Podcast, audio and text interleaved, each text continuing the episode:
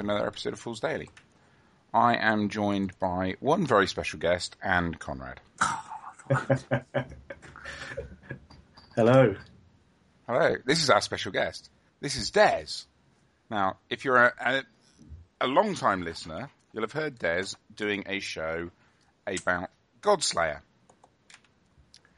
Uh, the deafening silence suggests that possibly people didn't listen to that show, Des. I blame Conrad. I think there was more. Than, there was more I than one blame show. I think even.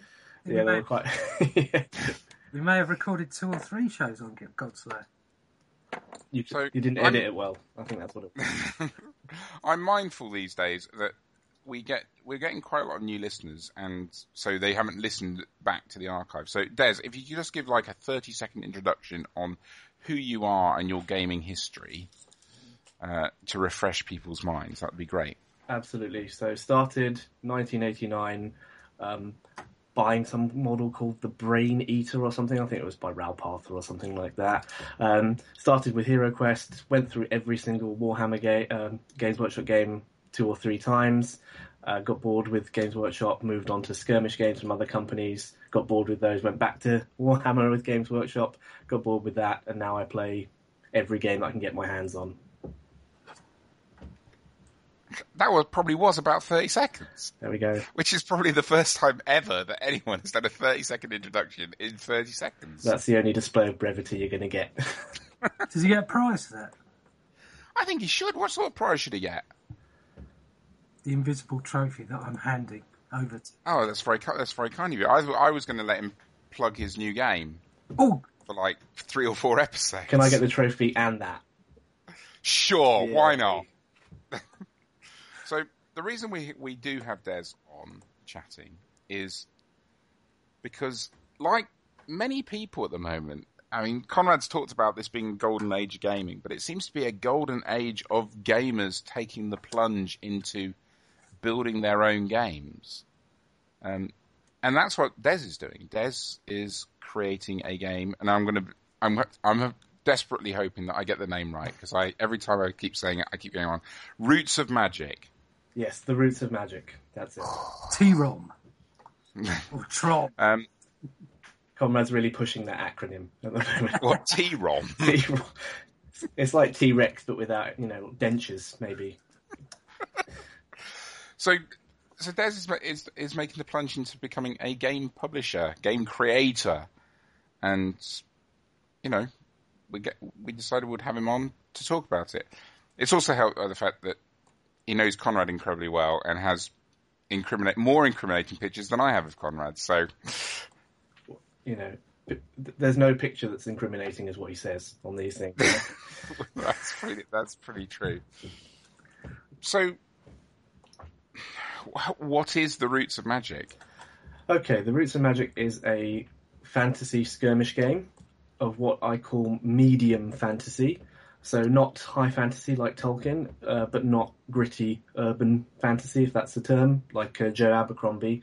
Kind of sits in the middle, so you get a little bit of grittiness and a little bit of um, old-fashioned magicry. Um, it's a game of five to eight models, and there is also a quick start variant in which it's just two single models, wizards fighting each other in a formal duel of magic. Um, it's based on resource aggregation and allocation. So you, you generate a variable number of actions. You can spread them around the crew during um, the game turn and figure out where you need to employ those actions the best.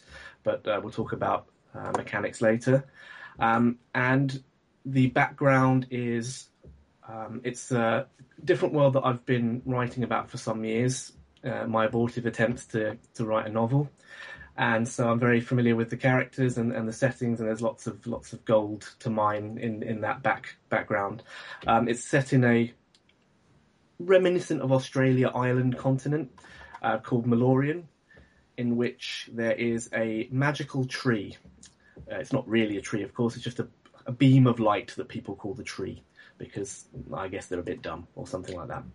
And and what the tree does is it at the top level the branches kind of pierce into another realm where there are sleeping gods and it kind of takes their gentle sleeping breaths which is the stuff of magic and transmutes transmutes it and transmits it down into the realm of Malorian, from which human mages are able to draw on the particulars of the power to really meet their ambitions, depending on what organizations they've joined and how crazy they might be. There's, There was a lot there, wasn't there? There was. I mean, magic trees, island continents with dumb people in.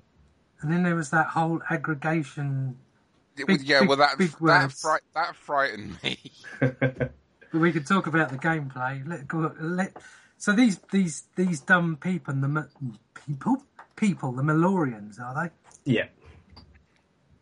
How do they uh, do they interact with this tree then? Apart in what else is going on there then? Oh, very well. Um, the way that they kind of draw magic from the tree is that the the world tree is, as I said, a kind of vast pillar, a beam of light, and it penetrates the ground of Malorian and has kind of like roots of a tree, which is why I guess it gets its name. I shouldn't guess because I invented it, of course, but there we go. So I'm guessing I'm guessing the logo. Sorry to interrupt. The, the logo for the, the game is is that tree essentially, or It's a stylized version of the tree. Yeah. Um, the tree itself is barely barely perceptible to normal human eyes. Only wizards can perceive it to some extent, and the roots of the tree permeate the entirety of the continent and even the lands beyond to some extent. Although that's you know, Malorian scholars often debate that because other other races will have their own versions of magic, um, and each of those roots is kind of a flavor, if you will, of the pure magic energy coming down the trunk of the tree because energy of that power can't be wielded by humans because it will dissolve them from the inside out in seconds. So the tree kind of acts as a as a prism. The power goes in one end and it spreads out into many glorious flavors towards the bottom. Um, because those roots permeate the entirety of the continent, the wizards are able to draw on specific power wherever they go because there's so many of those roots and they permeate the ground and buildings and, and people because they're generally invisible, but they're able to draw on that power to to channel their spells through. so I'm guessing that as there's different flavors of these roots, that we're, we're going to look at different flavors of magic as such. With Yeah, for sure. So, in the game that I've created so far, there are six factions. Each one of those factions belongs to something called a Great House of Magic. Now, the Great Houses of Magic are organizations with various um, differing structures and, and different ambitions and aims, but each one of them are devoted to the study and the manipulation of power of a particular root of magic. So the six factions so far are House Acedia, the house, otherwise known as the House of Suggestion, uh, House Durant, otherwise known as the House of Protection, House Phelan, known as the House of Balance, House Merc, known um, coolly as the House of Fear, I think. Hopefully people will agree. Um, House Qing, although it's written Q-I-N-G, just like uh, the Chinese version of the vase, is called the House of Mysteries. And finally, House Travium, the House of Power. Now, each one of those has a particular flavor of magic that you can understand simply through their name. Mm. I don't know what is going on. Hello. hello. Yeah. Who was taught? Uh, we had an interruption. Oh, I thought the mute button on this thing works. Clearly not. Oh, my apologies. Oh. So yet again, it's Conrad's fault. No, it's not. It's Anne's fault. No, I would never say that At least because I'm sensible. Yeah, yeah, you get. It came at a natural pause at least, so that's not too bad, I suppose. the six That's all right. It won't. It won't be edited out anyway. So, oh crap!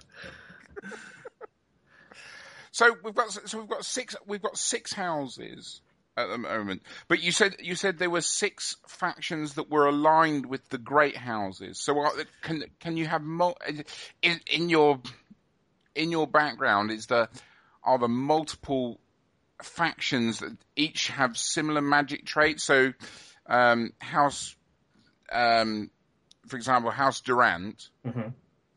Um, house. are there other other other houses that are more closely aligned with them under a great house, or am I mis- did I misinterpret something? No, you've, you've kind of you're getting there, but it, the great houses are kind of individual organizations um, focused on one particular root, and they are the six factions at the moment.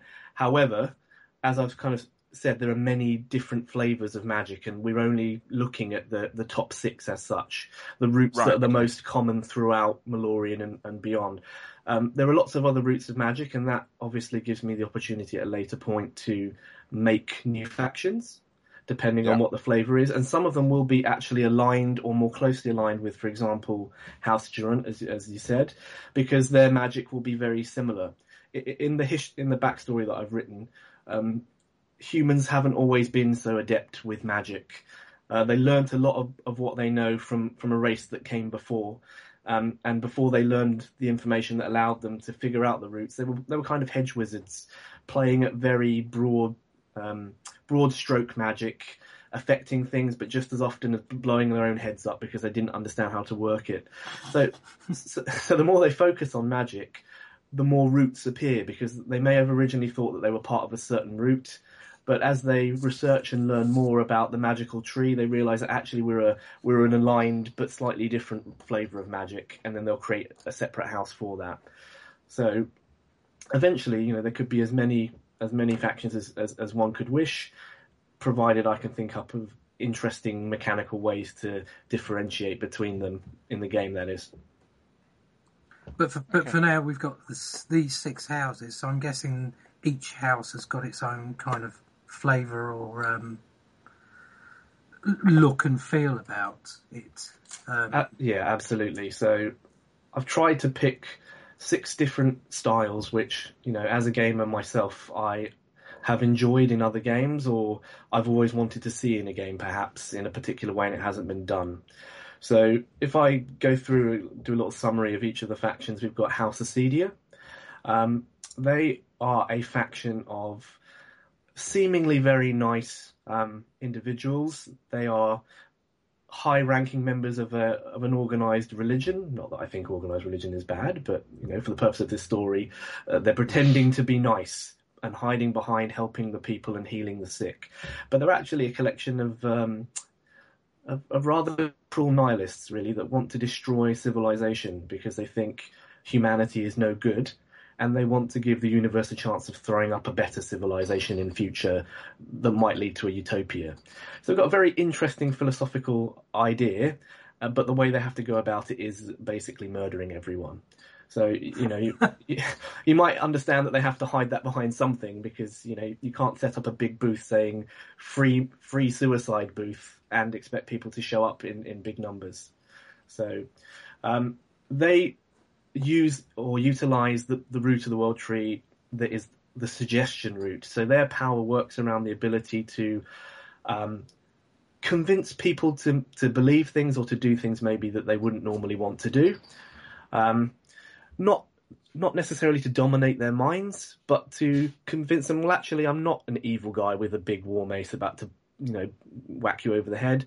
I'm a really nice guy, and I'm holding a puppy. And wouldn't you like to stroke this puppy? Come closer. so, so things along that line, and the faction kind of mechanically plays to that. But we'll talk about that later.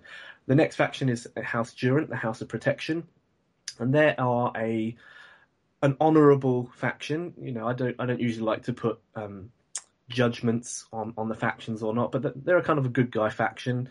They've been created to try and protect the people of Malorian and to pre- and to prevent any one house getting too powerful and maybe dominating the country and, and putting the people into into bondage or, or, or doing anything nasty to them.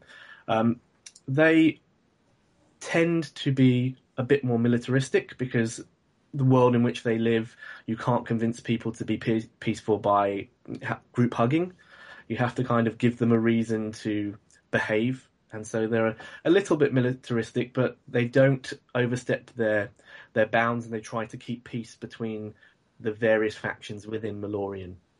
Their magic is um, defensive magic. It's about protecting models, making them harder to hit, ma- making them harder to damage, and it's about other cool stuff such as making walls out of stone and and using the power of the earth. Um, one of the key things about House Durant is their their big shtick in terms of in terms of the game is understanding the properties of minerals and alloys because it comes from the earth. So they're able to imbue their own weapons to make them more effective and their armors to make them more effective and they're able to interfere with the metallurgical properties of enemy weapons to make them slightly less effective or, or much less. Um, the next faction is House Phelan, the House of Balance. And now this, you know, a lot of people will look at the picture I've put up of Mother Yulia on, on various uh, places on the internet, and they'll see a little old woman with a giant grizzly bear as as the. It's, it's my favourite piece of art. Yeah, it's great. I, great I work. must admit. Great work. Um, Phelan is is one of those loose organisations. It's kind of a group of people that are, are roughly aligned in their ambitions, but they're a bit too chaotic to actually have an official you know, chapter house where they all meet and vote on things and, and so forth. And and Mother Yulia is a good representation of that. She's a crazy old lady, very wise but very grumpy, who lives in the wood with a smelly bear. And you know, the people that seek her out are desperate for her help or mad. And um, the bear won't be pleased with them. Um, House Phelan is called the House of Balance because in the in the backstory, the the race that came before the first humans on Malorian, or at least the current um, generation of humans, was a kind of halfway to an elder race. They were soldier scientists, and they'd they'd learned a lot about physics, about medicine, mathematics, and most importantly to the setting of the game, they knew a lot about the world tree, a lot about magic. Um, they all died out rather mysteriously and rather quickly, which I'll reveal in the story only. But for now, it's it's going to remain a mystery and they left behind all of their works and their buildings and various things that when the humans came along they, they found complete works and they were able to translate the meaning of, of, of text that they found and employ the use of it. So these humans are basically standing on the shoulders of real giants here. They don't understand really the power of what they've been given access to because if they'd been allowed to come to the conclusions themselves it would have taken them another couple of thousands of years in some cases. So you have a human society that is racing forward technologically in terms of medicine so so people will live longer and in terms of technologies for war so people are more effective at killing. And house Phelan stands against that they realize that if the scale tips too far in either way that could have powerful ramifications for their country in, in, in terms of the the main bad guy in, in my backstory is called the Great Worm of Darkness. And being tipped too far one way or the other will invite him, him to have closer access to the land of Malorian, and that will be very bad for everyone involved there. So they're kind of like the Guardians, making sure that human race of Malorian doesn't exceed its grasp by too much. Otherwise, they might have to go in and you know deal with it to to reset the balance. Um, the f- fourth faction is called House Merc, the House of Fear. Um, they kind of do what it says on the tin, really. They are a collection of t- traveling um, lawmen, I guess, is the best the best way I can explain them. Is that with air quotes? L- yeah, they are lawmen. Um, they basically are from a very, very rich house. Um, and they're very rich because they act as judge, jury, and executioners for criminals across Malorian, and it's a pretty lawless land. Um, there is no one unifying code of law. There are nine principalities, each constantly involved in interconnecting wars with each other and disagreements. And so they are act as kind of the police force and the judiciary. Um, and they get paid a lot to do that to do that job. Their particular root gives them the power to conjure people's greatest fears in front of them, to to make people um, look at their past, look at their guilty past, and be forced to, to deal with it. And very often that could be things like a, a murderer is forced to confront a a vision of the person that they killed, but it's a vision that can actually give you a kicking. Um, their their magic is very powerful, and it you know they can conjure up the spirit to effectively beat down on the person that committed the crime, or they can make your own heart explode because they make you so worried about the things that you're seeing. So, on the one hand, they've got a very suggestive name that maybe these guys are evil or maybe that there's something cruel and malicious about them. But on the other hand, they're, they're kind of pragmatic uh, company men just doing their job. A contract is taken out on someone because they've they've committed a crime. It's the job of, of House Merc to send a wizard in to go in and, and verify if that happened, and if so, to enact punishment. Um, quite an interesting faction. Obviously, war, uh, traveling executioners aren't necessarily very popular with the the populace, so they're they're kind of forced to wander around under hoods and with a collection of weird looking um, retainers going from town to town looking for people to uh, basically execute if they've done something wrong. The fifth faction is called House Qing. It is a faction from the far east of, of the Malorian continent because it is a kind of Chinese imperial look-alike faction. So you see what I did there, obviously. Um, it's very different from all the other great houses of magic because the truth of the matter is, it's not actually a house of magic. They don't have any wizards. Um, the rest of Malorian doesn't really understand that though, because um, Qing wizards, or in you know, I'm I'm doing the air quotes thing, are very powerful and they can manifest um, their very peculiar magical arts in ways that other people can see. And so they've been inducted into the, the realms of the great houses so that the other great houses can snoop on them more effectively. Um, the truth of the matter is that House Qing is a collection of uh, tomb robbers, of archaeologists that stumbled onto the wrong tomb. They found something unpleasant in one of the tombs, an old spirit attached to a, a giant jade statue that, that gave them the choice that they could either die where they stood or that they could serve him and be his emissaries in the world because he's kind of tied to his tomb.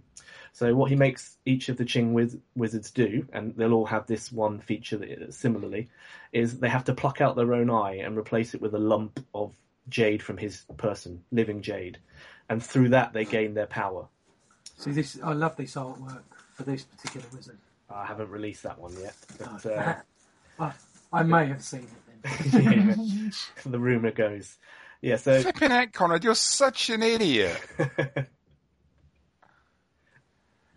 Thank you, Conrad.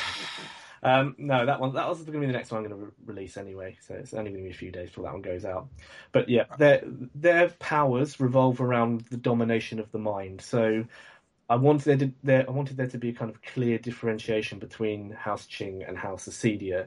House Acedia can only convince you of things um, that you might be inclined to do to do, whereas House Qing is, is much more vicious on your mind. They'll just take over your thoughts for a little bit of time and force you to do, you know, unpleasant things to your colleagues or yourself. Um, but their power doesn't come from the World Tree. It comes from what I'm, who I'm calling Master Jade at the moment. Um, his name is a work in progress. Um, and they are quite an interesting faction and play differently mechanically, but again, we'll talk about that later. The final faction is called House Travium or Travium. It kind of changes every time I say it. And they're called the House of, yeah, and they're called the House of Power.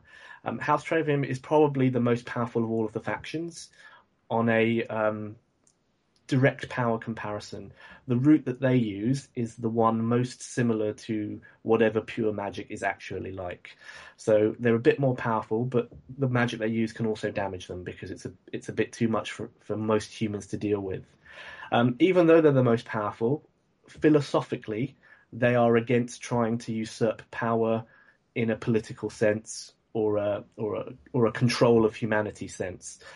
Their overriding goal between all of the wizards of that house is that they want to collect enough power from the world tree, um, and they meditate on doing this pretty much most of their time when they're not out and about uh, trying to find new law on gaining more power.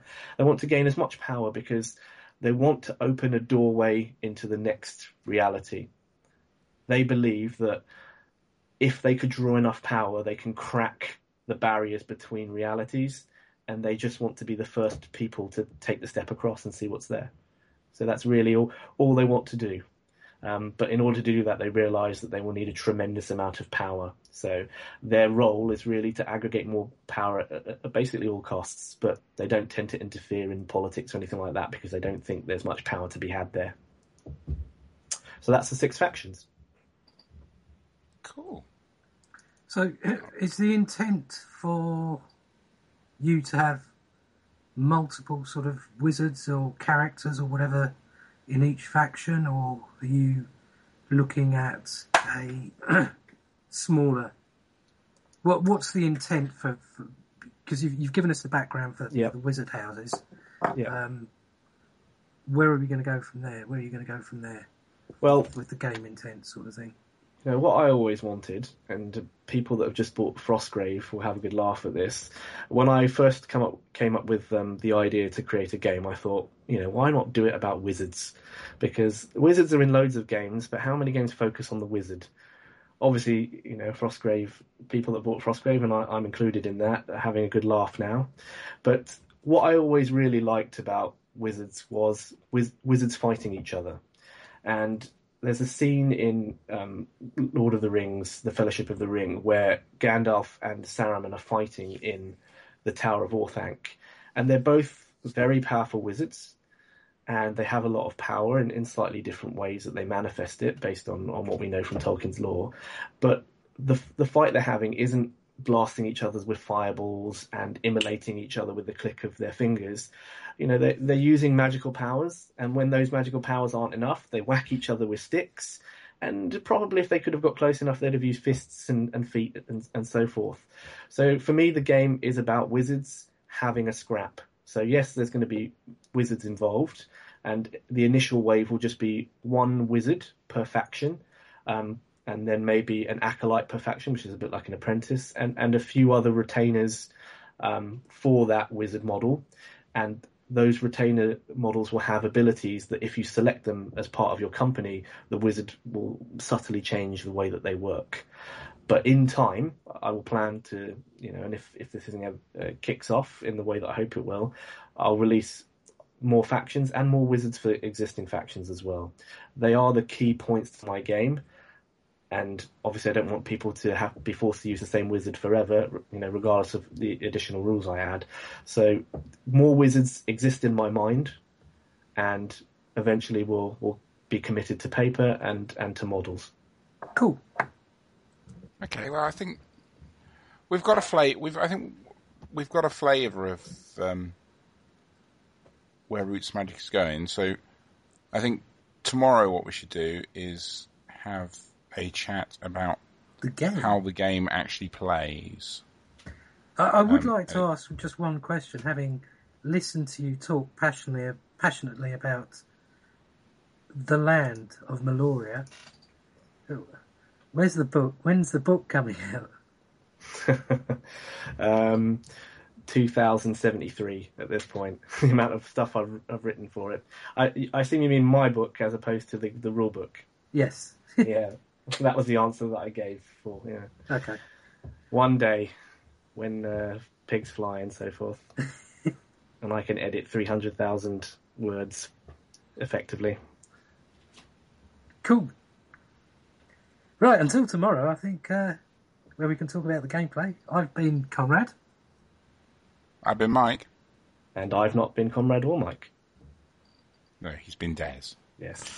Trying to show off, have his own exit, intro, outros. Can't get the staff these days. Goodbye. Bye. Bye.